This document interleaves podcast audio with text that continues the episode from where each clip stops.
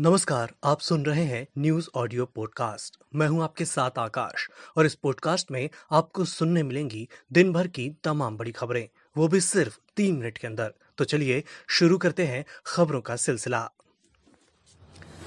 Corona virus के खिलाफ भारत में टीकाकरण का अगला चरण 21 जून से शुरू होने जा रहा है। इसके अंतर्गत केंद्र सरकार 18 साल से ऊपर वालों के लिए मुफ्त में वैक्सीन मुहैया कराएगी।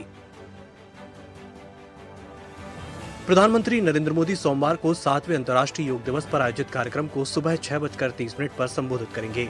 पीएम मोदी ने सोशल मीडिया पर बताया, कल 21 जून को हम 7वां योग दिवस मनाएंगे। इस वर्ष का विषय योग फॉर वेलनेस है, जो शारीरिक और मानसिक कल्याण के लिए समर्पित होगा। कोरोना महामारी के चलते पूरा कार्यक्रम लाइव ही होगा, यानी इसका सीधा प्रसारण टीवी पर किया जाएगा। कोरोना के काबू होते हालात के बीच दिल्ली में रियायतें 28 जून तक के लिए बढ़ा दी गई हैं। इसके साथ ही दिल्ली वासियों को कुछ और रियायतें भी दी गई हैं। दिल्ली डिजास्टर मैनेजमेंट अथॉरिटी के मुताबिक यहां सोमवार से 50% कैपेसिटी के साथ बार खोलने की इजाजत दे दी गई है। इन्हें दोपहर 12 बजे से रात 10 बजे तक ही खोलने की अनुमति होगी। इसके अलावा public park, garden, golf club और आउटडोर योग एक्टिविटी को भी मंजूरी दी गई है। यूएई में काम करने वाले भारतीयों के लिए खुशखबरी है। दरअसल दुबई की कंपनी एमिरेट्स एयरलाइन ने 23 जून से भारत से फ्लाइट्स को फिर से शुरू करने की घोषणा की है। स्टेट बैंक ऑफ इंडिया और एचडीएफसी बैंक ने अपने ग्राहकों से 30 जून तक income tax e filing portal पर जाकर पैन और आधार को लिंक करने का आग्रह किया है, ताकि बैंकिंग सेवाओं के इस्तेमाल में कोई परेशानी न हो। शेयर बाजार में 24 जून को 2 शेयरों की एंट्री होगी। ग्रे मार्केट में ऑटो कंपोनेंट बनाने वाली कंपनी सोना कॉमस्टार का शेयर ₹5 ऊपर कारोबार कर रहा है, जिसका प्राइस बैंड 285 से 291 रुपए है। दूसरी लिस्ट होने वाली कंपनी शाम मेटलिक्स का शेयर ₹135 ऊपर कारोबार कर रहा है। इसका इशू प्राइस 303 से 306 रुपए प्रति शेयर है। शेयर बाजार में आने वाले दिनों में उतार चढ़ाव की संभावना है। मार्केट एक्सपर्ट्स को उम्मीद है कि देश में 7 से 8 हफ्तों में कोरोना महामारी की तीसरी लहर आ सकती है। साथ ही जून वायदा एक्सपायरी है, जिससे मार्केट सेंटीमेंट गड़बड़ा सकता है। हिंद महासागर में 1200 से अधिक द्वीप समूह वाले देश मालदीव में एक बार फिर कोरोना के मामले बढ़ने लगे हैं। मालदीव के सबसे बड़े कोरोना उपचार केंद्र में लगभग 300 बिस्तर हैं, ऑक्सीजन की निर्बाध सप्लाई है, लेकिन वहां नर्स नहीं है। आपको बता दें कि मालदीव की आबादी 5,40,000 के करीब है। यह देश स्वास्थ्य कार्यकर्ताओं के लिहाज से भारत और बांग्लादेश जैसे देशों पर निर्भर है। और अंत में जान लेते हैं मौसम का अपडेट। मानसून देश के करीब 80% हिस्से को कवर कर चुका है। हालांकि राजस्थान सहित देश के कई राज्यों में मानसून पहुंचना बाकी है। मौसम विभाग के मुताबिक 10 दिन बाद मानसून राजस्थान की राजधानी जयपुर पहुंच सकता है। वहीं बिहार के 16 जिलों में भारी बारिश का अलर्ट जारी किया गया है। आज के न्यूज पॉडकास्ट में फिलहाल इतना ही।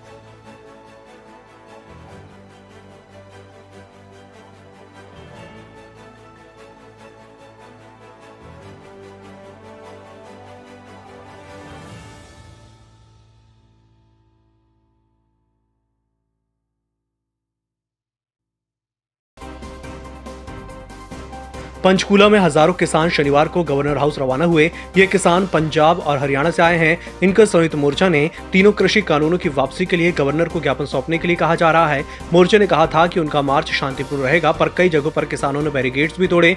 किसान बैरिकेड्स तोड़कर चंडीगढ़ में दाखिल हुए और गवर्नर हाउस की ओर बढ़ गए।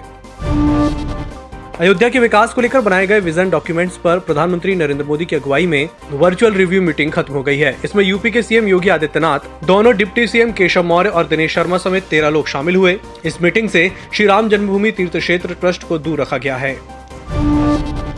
केंद्र सरकार ने 8 राज्यों की चिट्ठी लिखकर कोरोना के डेल्टा प्लस वेरिएंट के लिए अलर्ट जारी किया है। केंद्रीय स्वास्थ्य सचिव राजेश भूषण ने 8 राज्यों के मुख्य सचिव को चिट्ठी लिखकर डेल्टा प्लस के लिए पूरी तैयारी करने को कहा है। इनमें आंध्र प्रदेश, गुजरात, हरियाणा, जम्मू कश्मीर, पंजाब, कर्नाटक, राजस्थान और तमिलनाडु शामिल है। पीपल्स डेमोक्रेटिक पार्टी अध्यक्ष और जम्मू कश्मीर की पूर्व मुख्यमंत्री महबूबा मुफ्ती फिलहाल किसी भी चुनाव में दावेदारी पेश नहीं करेंगी। उन्होंने कहा है कि वे खुद जब तक कोई चुनाव नहीं लड़ेंगी जब तक जम्मू कश्मीर का विशेष दर्जा बहाल नहीं हो जाता। महबूबा ने कहा कि केंद्रीय नेतृत्व को इस बात पर फोकस करना चाहिए कि राज्य के लोगों के साथ दिल की दूरी कैसे मिटाई जाए। दुनिया भर में कोरोना के डेल्टा वेरिएंट के फैलने की वजह से अब विश्व स्वास्थ्य संगठन ने अपील की है कि जिन लोगों ने टीके की दोनों खुराकें ले ली हैं वे भी मास्क पहनना ना छोड़ें। WHO ने कहा कि खतरनाक और अधिक संक्रमण डेल्टा वेरिएंट को फैलने से रोकने के लिए सोशल डिस्टेंसिंग का पालन करना, मास्क पहनना और अन्य सुरक्षा उपायों को नहीं छोड़ना चाहिए।